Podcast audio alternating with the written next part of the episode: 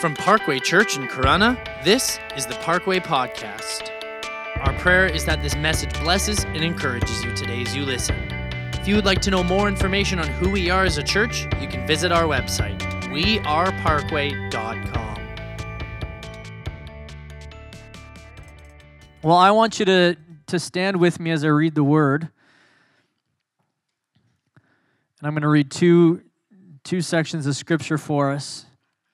And we believe here, the church, um, that the Word of God, the Bible, is God's inspired, inerrant Word. It's holy, and by that, it is set apart from all other words. And so we stand just to, in our in our mind and in our heart, say this is different than every other word. So here's what I'm going to read from Philippians chapter four. It is Philippians chapter 4. I just lost my place. Here it is verse 5, starting halfway through verse 5, says, The Lord is near. Do not be anxious about anything, but in every situation, by prayer and petition with thanksgiving, present your requests to God. And the peace of God, which transcends all understanding, will guard your hearts and your minds in Christ Jesus. And then I want to read from Exodus chapter 3. I have it in my iPad, but it's not the same. It's not the same. Verses 1 through 5 says Now Moses was tending the flock of Jethro, his father in law, the priest of Midian. And he led the flock to the far side of the wilderness and came to Horeb, the mountain of God. There the angel of the Lord appeared to him in flames of fire from within a bush. Moses saw that though the bush was on fire, it did not burn up. So Moses thought, I will go over and see this strange sight, why the bush does not burn up. When the Lord saw that he had gone over to look, God called to him from within the bush, Moses, Moses. And Moses said, Here I am. Do not come any closer, God said. Take off your sandals, for the place where you're standing is holy ground. Then he said, I am the God of your father, the God of Abraham, the God of Isaac, and the God of Jacob. And at this, Moses hid his face because he was afraid to look at God. Father, we thank you for your word. And I believe, Lord, that you speak even now through your word. There's power, there's authority in your word. And, and so when we, de- when we declare it out loud, when we speak it out loud, Lord, you work. And if I say nothing else today, I know, God, that you will work through your word.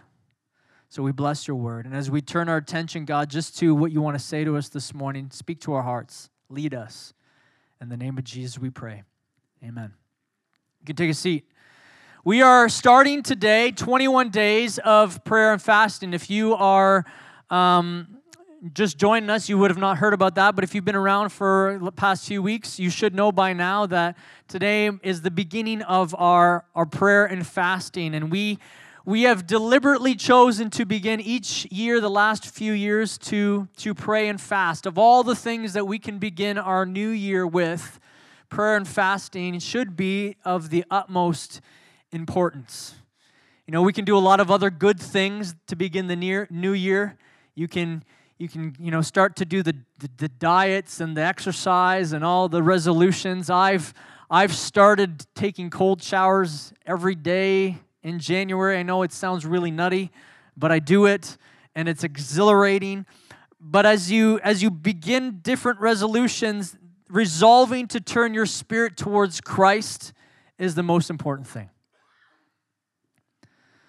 The scriptures say that physical training is of some value, but godliness has value in all things.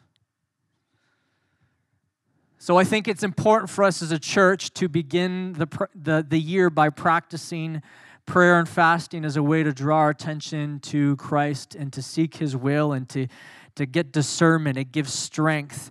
St. Augustine, an early church father, said this He said, Fasting cleanses the soul raises the mind, subjects one's flesh to the spirit, renders the heart contrite and humble, scatters the clouds of the concupiscence, quenches the fire of lust, and kindles the true light of chastity. You know, if you're looking for strength in moments of temptation, you're looking for the ability and power to say no, fasting deliberately gives you that power later on. If you can say no to yourself in a, in a fast, then when the moment comes and temptation strikes, you are more likely to say no. John of the Cross, a Catholic mystic in the 1500s, he said this the soul is attached to anything. The soul that is attached to anything, however much good there may be in it, will not arrive at the liberty of divine union. For whether it be be a strong wire rope or a slender and delicate thread that holds the bird, it matters not if it really holds it fast. For until the cord be broken, the bird cannot fly. There's power for freedom through prayer and fasting. And we're going to do this over the course of 21 days because you can do anything for 21 days. And they say, or it's said, and the powers that be, whoever they may be, say that 21 days is a good way to start a habit and build this into a routine. And so here's how this works you're going to pick a fast, and you can go on our website, weareparkway.com slash 21 days of prayer. You'll see it right on the tabs there, 21 days of prayer, and it'll give you some information on fasting. You can do a complete fast where you you know choose not to have any food and just consume liquids. You can do a selective fast where you just choose maybe a meal or two or certain kinds of foods that you you deliberately not um, indulge in. You know, the Daniel fast is one of those where you, you stay away from choice wines, as the scripture would say, and, and you rem, rem, um, choice meats, and you just, just choose vegetables. You can do a, a partial fast where it's almost like an intermittent fasting ideal, where you, you just choose to not eat between certain hours of the day. You can do a soul fast, which would be those kind of things that aren't food. You know, you might say, well, I'm not going to be on social media, or I'm going to give up TV, or whatever it may be for the course of the time. The idea of fasting is denying yourself something for the purpose of focusing on the Lord. And there's incredible, you know what? I remember being a youth pastor, we would sit our leaders down every four to six weeks and we would do this little self evaluation wheel. And we had this circle, and each pie of the circle represented a different spiritual practice and then we would share where we felt we were doing the best and it was completely you know a self-evaluation and, and then we'd share where we felt we were doing the, the, the worst in and almost everyone would say that fasting was the worst. It's the one practice that often isn't practiced by christians but it's probably the one practice that has the most power in it.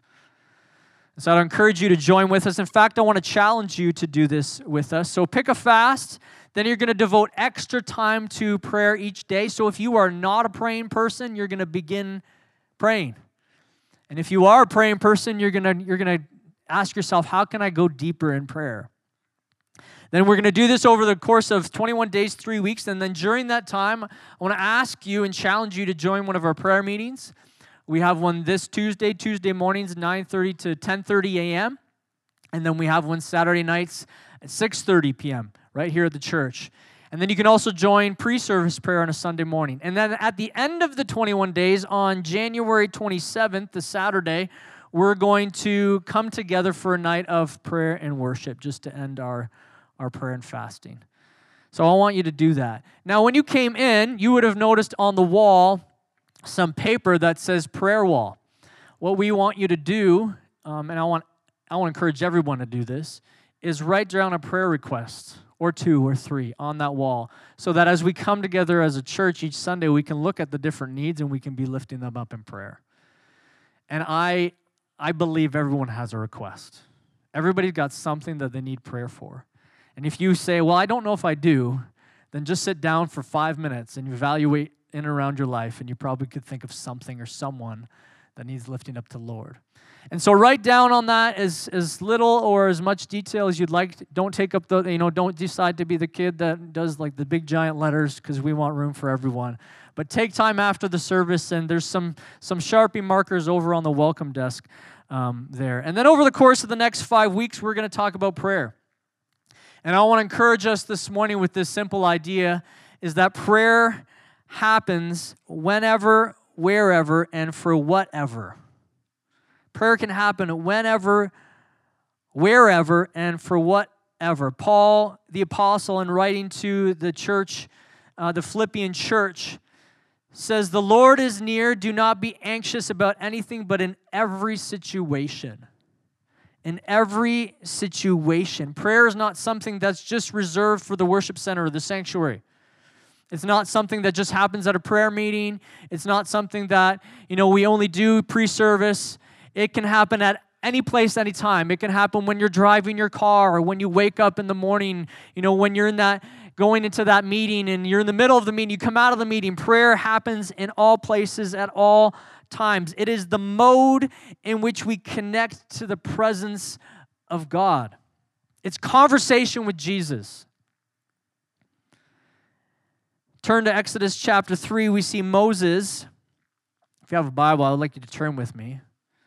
Sticks in you a little bit more. We have Moses, um, who was the leader of the Hebrew people, if you know the story, chosen by God, divinely chosen by God to lead the Hebrew people out of slavery, out of Egypt into the promised land and establish them as a nation unto God Himself. But before that happened, before the 10 plagues of Egypt and the parting of the Red Sea and the 10 commandments on Mount Sinai and, and that whole journey through the wilderness to the promised land, Moses was a shepherd in the fields of Midian.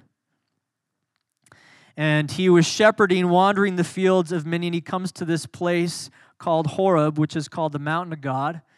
And we read that together. That is the same mountain that's also called Mount Sinai. It would later be the place where Moses would receive the Ten Commandments from God, and the Israelite people would camp. So Moses is in the fields of Midian, and he comes to Horeb, and there he encounters an angel of the Lord in a burning bush that won't burn up. And like any of us, he's a little curious, and he decides to go check this out. And God calls to him from this place, from this bush, Moses. Moses, here I am. I love that response of Moses. Here I am. It's so simple. It's like, remember when you were in, in school and the teacher used to call out your name to see if you were present? Present. and one kid would be like, President. And you'd all chuckle and laugh, just like that. Here I am simple response to God. And God says, Do not come any closer. Take off your sandals, for the place where you're standing is holy ground. Again, that word holy means set apart. It means to set something apart from all others. This is a place that Moses likely had wandered with his sheep, shepherding for years, decades. This was familiar territory. He knows these lands in and out. This is common space and place for Moses. But this familiar field, this hillside where he meets with God, becomes holy ground. What makes it holy ground? It's not that it's holy ground. I don't assume there's like precious jewels lying around. It's not consecrated. Nobody did, you know, ceremonial rituals and sacrifices in order to prepare the space for Moses to meet with God, so we don't know. Later, that would become a thing as they would establish the tabernacle and the sacrificial system as a way of approaching a holy God. He was trying, God would, would teach the people how do you approach a holy God reverently and out of fear. But here, it's just common ground. There's nothing holy about the ground. What makes this holy is Moses meeting with God there. It only takes a moment to turn an everyday space, wherever and whenever, into holy ground. The sitting room where Esther would make her request before the king to save her people. The upstairs room by the window where Daniel defiantly prayed against the royal law, the poor stable on the outskirts of Bethlehem where Mary and Joseph would have baby Jesus, the beach that Peter fished since he was a boy where Jesus would call to follow him, the upper room in Jerusalem where the Spirit blew. Takes a moment to turn an everyday place into holy space. For me, it was the cafeteria of St. Clair College as I sat on a cold chair at a hard table and I felt the voice of God come to my heart. It was the back of a gymnasium that was turned into a worship space on a cold floor where I felt God stirring my heart. There's something about cold floors and me meeting with God. It was the car driving in the quiet of the middle of the night with my family sleeping where he began to stir my heart for Parkway before I knew it was Parkway. It's the couch in my main living room each morning. While sometimes my 19 month old daughter runs and plays and climbs and yells and screams. These are spaces that become holy ground not because of the places themselves, but because those are the places where you choose to meet with a holy God. You know, I think one of the barriers that can stop us from praying is location. We think that prayer is location specific. Or we come to church, we come into this room, and this room is this is where we pray. And that's not necessarily wrong. We are creatures of habit. In fact, I would encourage you to find a space that can become a praying place for you. Because we are creatures of habit, we tend to do that. But any place is holy ground when we meet with Jesus. Paul says it this way He says, The Lord is near, so do not be anxious about anything, but in every situation. Pray. The Lord is near do not be anxious every situation. Come to God. You know, I, as, as you, you've probably heard that scripture said, if you've been church long enough, in Philippians chapter 4, do not be anxious. But we fail to look at the few words before that. And depending on what version of the Bible you read, you know, we have an English translation of the original Greek language, and depending on where the punctuation is put, will determine how you read that.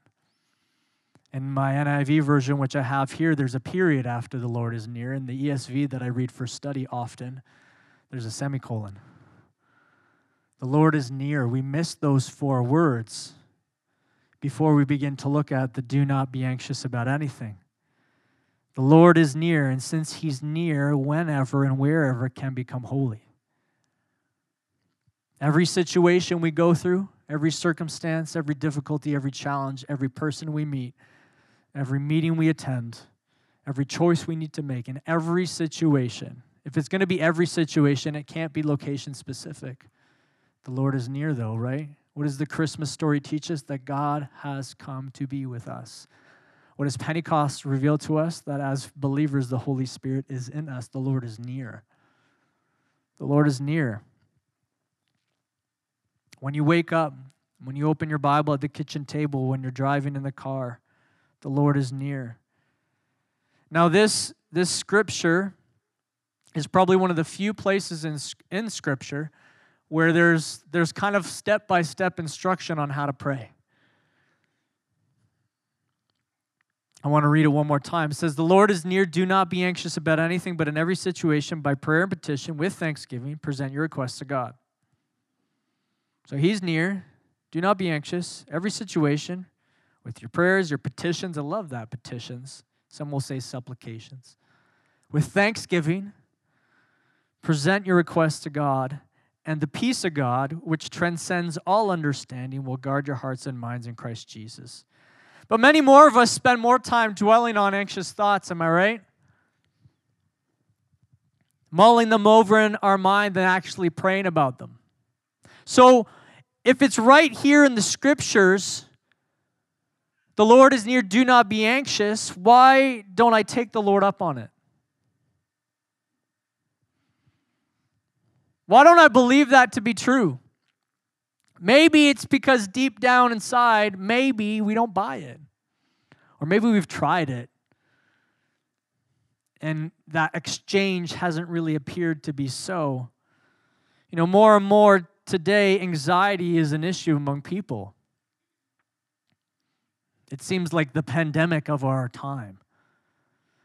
Tyler Staton, in his book Praying Like Monks, Living Like Fools, said that anxiety is the soundtrack humming beneath modern life. More of us are familiar with anxiety than we are peace.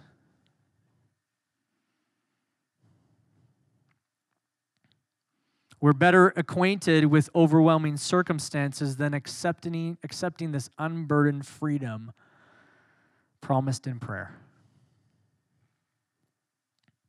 God hears in His Word, holy Word, inspired and inerrant, promising super peace. Like, not just peace.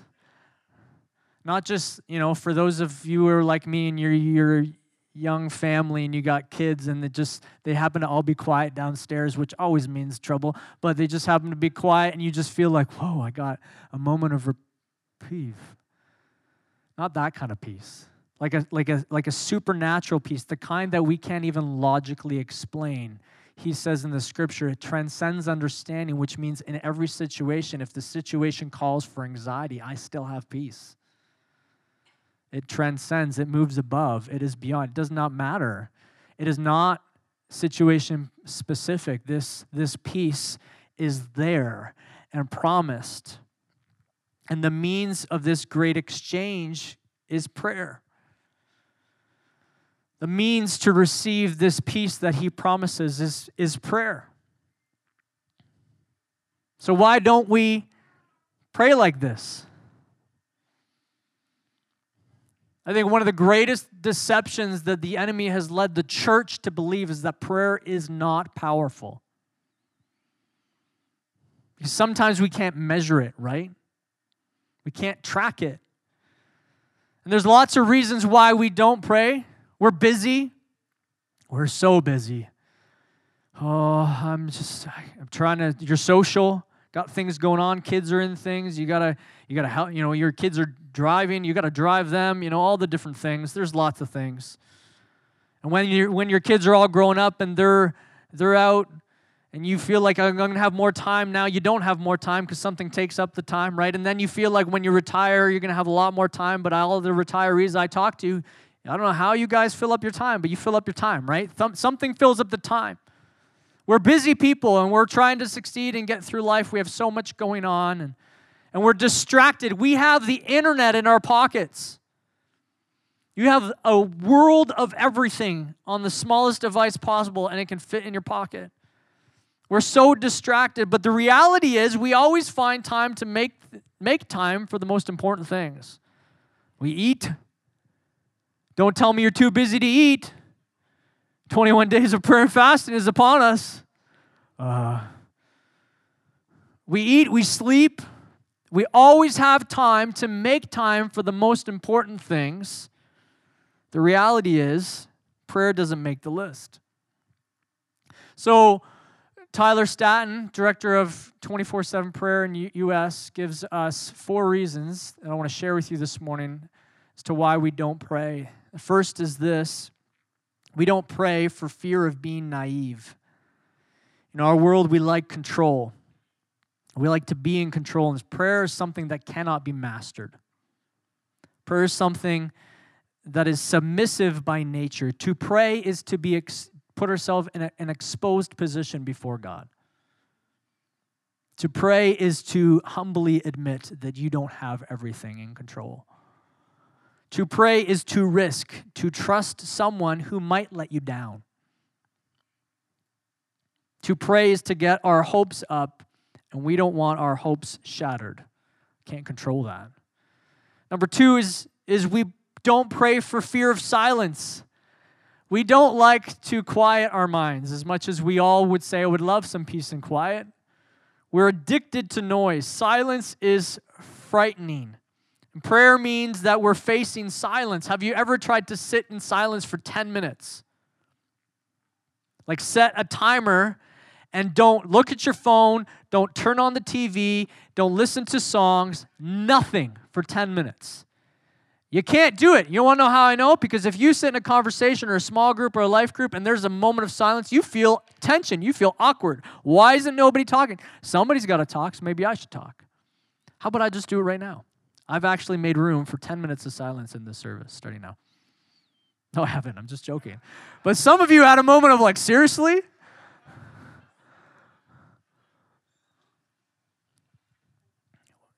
Silence.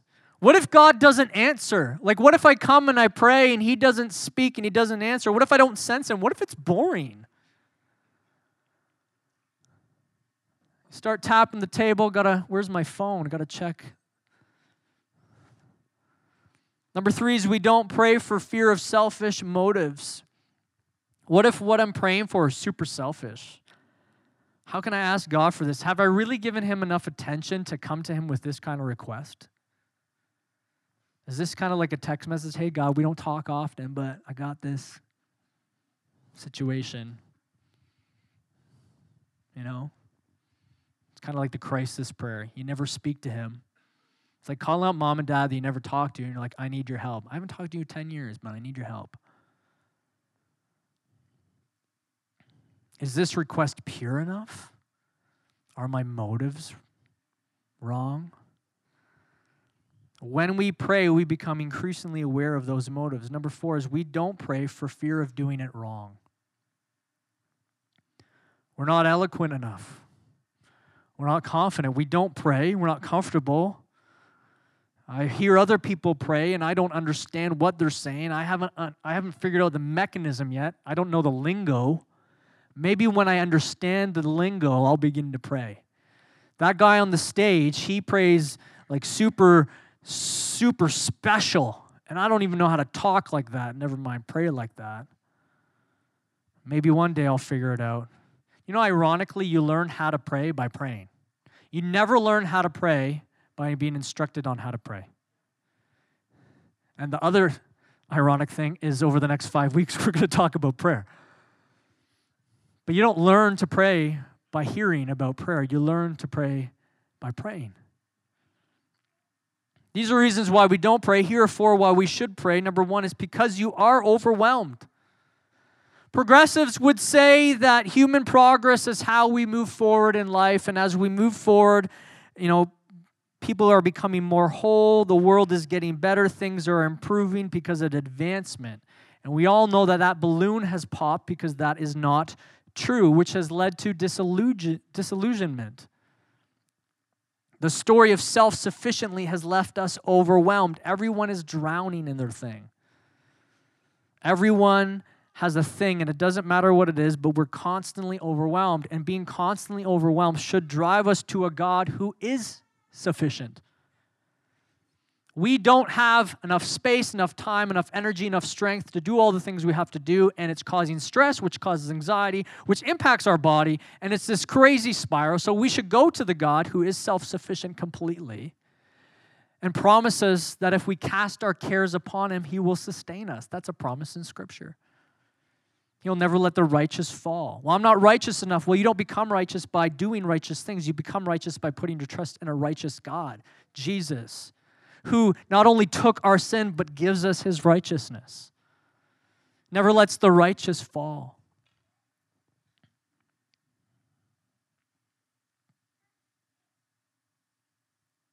We don't pray, number two, or we should pray, number two.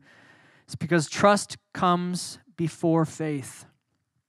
Faith is the assurance of what we hope for. Trust could be said is the confidence in the character of God. Sometimes, before we can have faith that God will answer the request, we simply have to trust in the character of whom we're talking to. You know, I find in, in times of loss, people have a lot of questions. Where is this person now? And we can deduce a lot of different things. At the end of the day, though, I trust in the character of God to do what is right. He is loving, He is compassionate, He is merciful, He is gracious, He is just, He is truth. What if the cancer doesn't go away, or we don't get the job, or my spouse and I don't get on the same page, or I remain ad- addicted? If I pray and he doesn't answer those prayers, what, what happens now? Well, instead, maybe I don't build a wall around myself to insulate myself from a possible answer I don't like, but I trust in a God whose character is pure. And I see that in the person of Jesus. The Bible says that Jesus is the image of the invisible God. And if you look at the character of Jesus, anyone who stopped Jesus, he made time for. Anybody who needed a touch, needed healing, he healed. That is the God we serve. When the disciples are shooing away the kids, and he says, No, let them come. When Zacchaeus is hanging out in the tree far away because he can't see over the crowds because no one's going to let the short tax collector through, so he climbs a tree, Jesus stops and says, I want to go to your house. When the religious people wouldn't meet with the people that you probably should meet with that need a doctor, he says, Guess what? These are the people that need a doctor. The sick need a doctor, not the healthy. I've not come to save the righteous, but the sinners. I trust in his character. I don't know if he'll answer this request, but guess what? I trust in his character. Number three is pray because complaints are welcome. God isn't nearly as worried about our mixed motives as we are. If you look at the Psalms, I encourage you to read a psalm a day. If you look at the Psalms, the Psalm is a collection of prayers and songs, and many of them are full of anger and depression and complaint. David, who wrote many of them, often portrays this, this kind of a man who wants his enemies destroyed and is wearied beyond end. And he's known as a man after God's own heart. David is brutally honest with God. I'm surrounded. I'm done. I don't know what to do. Help. Why are those prayers included in the Bible? Because they're honest and they're real. When it comes to prayers, God isn't grading essays, He's talking to children. C.S. Lewis said of prayer, he said, We must lay before Him what is in us not what ought to be in us. Prayers of complaint are welcome. Number four is pray because the only way to get it wrong is by trying to get it right. I'm going to invite the worship team to come. Pray because the only way to get prayer wrong is by trying to get it right. Prayer is an interaction, it's a conversation with Jesus. There is no right way and trying to pray rightly is wrong because you just pray whenever, wherever, and for whatever. There are ways that can definitely move us towards God. There are ways to pray that can move us towards God. You know, something that I do almost every day is I pray the Our Father. I pray the Lord's Prayer thematically. I pray it thematically because it helps me. And I feel like as I do that, I'm drawn closer to God. And what I mean by thematically is I take the lines of the prayer and I don't just repeat them as this rote prayer necessarily, but I, I look at our Father who is in heaven, hallowed be your name, and I just sit there and I praise him. God, you are in heaven. Holy are you. You are my Father. Your kingdom come and your will be done. Your kingdom come in my wife today. Your kingdom come in my kids today. Your kingdom come as I get on that pulpit and I start opening my mouth. Your will be done. In Parkway as it is in heaven, at 325 Kentucky Court, at all the places, in Corona as it is in heaven. I pray that not because it's the right way, but because it helps me. How do you pray? You talk to God. You just talk. You laugh. You shout. You cry. You vent. You sit in silence. Roberta Bondi, the Candler School of Theology professor, said if you are praying, you're already doing it right. Richard Foster, among others, said, By praying, we learn to pray. Thomas Merton, a Trappist, Trappist Catholic monk, said if you want a life of prayer, the only way to get it is by praying. Mother Teresa said if we really mean to pray and want to pray, we must be ready to do it now. Dom John Chapman, Catholic priest from the late 1800s, says, Pray as you can and don't try to pray as you can't. Whenever, wherever, for whatever. Find a place, find a space, and meet with God there. Turn it into holy ground. If you can't pray for an hour, pray for a minute. If you zone out while you're praying at home, try going for a walk.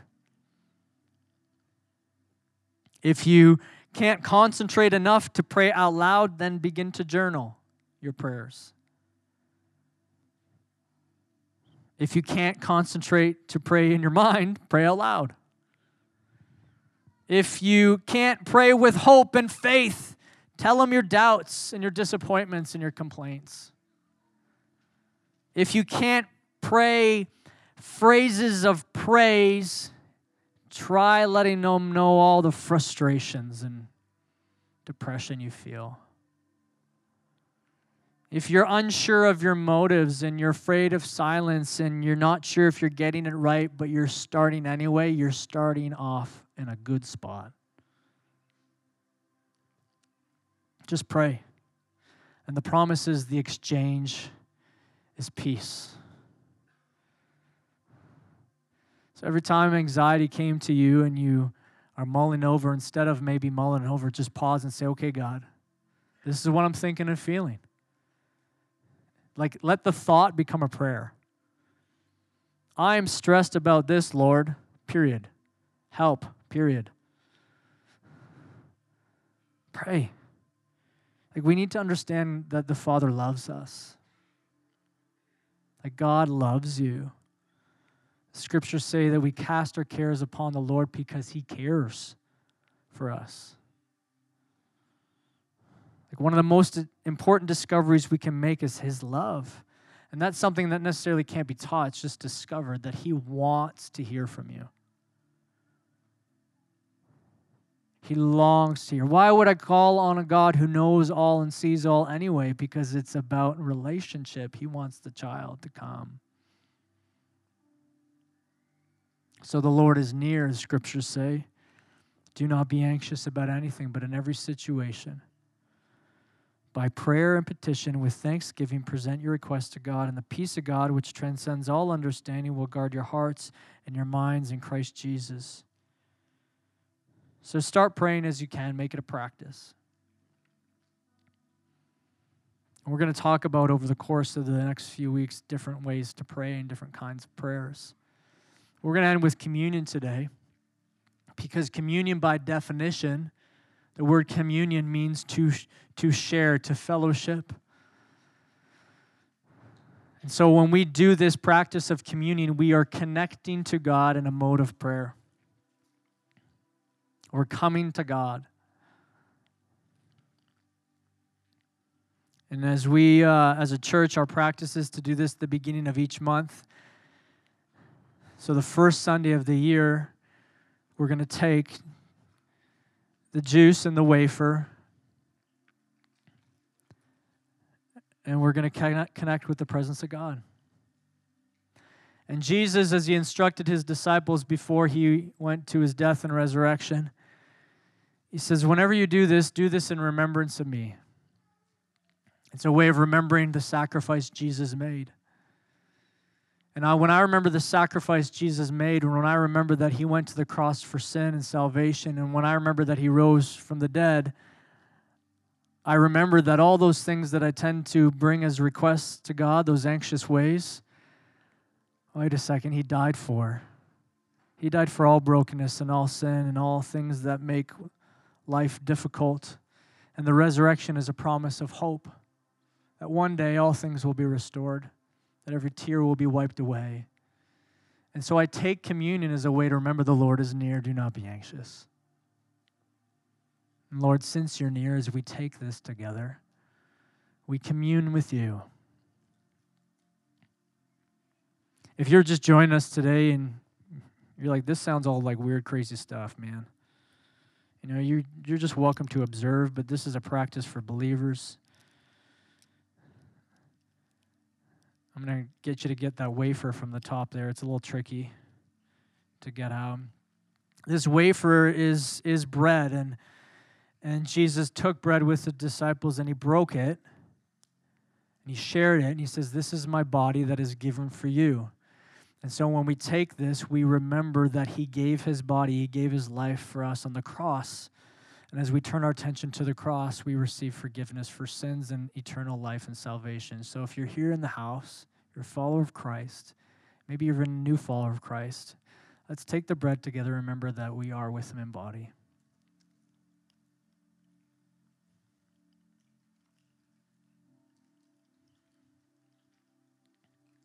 Thank you, Jesus.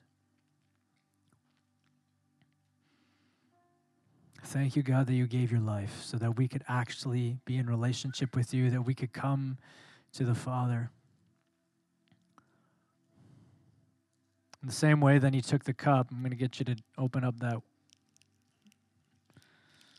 juice there. He took a cup of wine. And in a Jewish wedding ceremony, as the man would come and present the covenant contract before potential bride, as he they would they would kind of go over the agreement, the covenant, you know, between the families, and then he would take a cup and he would present it, and if she drank from it, it meant that she was going to participate, that she agreed to the to the covenant and then he would then take the cup and drink himself. And so Jesus took the cup with his disciples and he said, Hey, this is the new covenant that I make. So no longer would it be about animal sacrifices as it was in the Old Testament. No longer would it be that way. It would be about his sacrifice that he made. He shed his blood to cover sin. So that's why we do this. He shed his blood to cover our sin. And so the new covenant, as we take this cup, we're just remembering that he's done that. And we thank him for it. So would you take that with me now?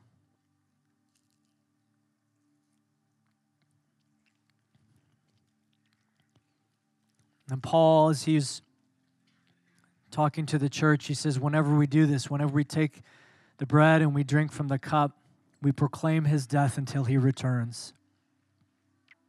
So, Father, we thank you for sending your Son out of great love for us. Because you knew that there's nothing we could do, God, to save ourselves from sin. There's nothing we could do to make a way to eternity. God, no goodness in us saves. But out of great love for us, you died on the cross for sins. And you rose again, defeating the power of death and sin over our lives. And so today, God, as we take communion, we remember the sacrifice that you made and we turn our attention once again to you. And I pray, God, that even in this moment, that we would feel connected to your presence through your Holy Spirit. Lord, as we talk about prayer today and over the next few weeks, I pray that you would, you'd stir our hearts to talk with you. You'd stir our, our, ourselves, God, to, you'd stir our affections to be drawn to your presence, Lord. And we would make space. Lord, as we as we begin 21 days of prayer and fasting as a church, and we choose to deny our flesh for the sake of our spirit, for the sake of guidance and and seeking your will and just being in your presence, I pray, God, that this would be fruitful for us, that we would connect to you in more ways than we ever have before.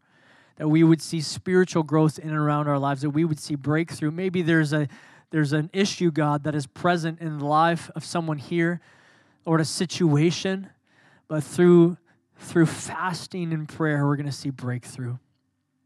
And so, in Jesus' name, we commit the next three weeks to you. We set it apart as holy from the rest of the year. 21 days holy to God.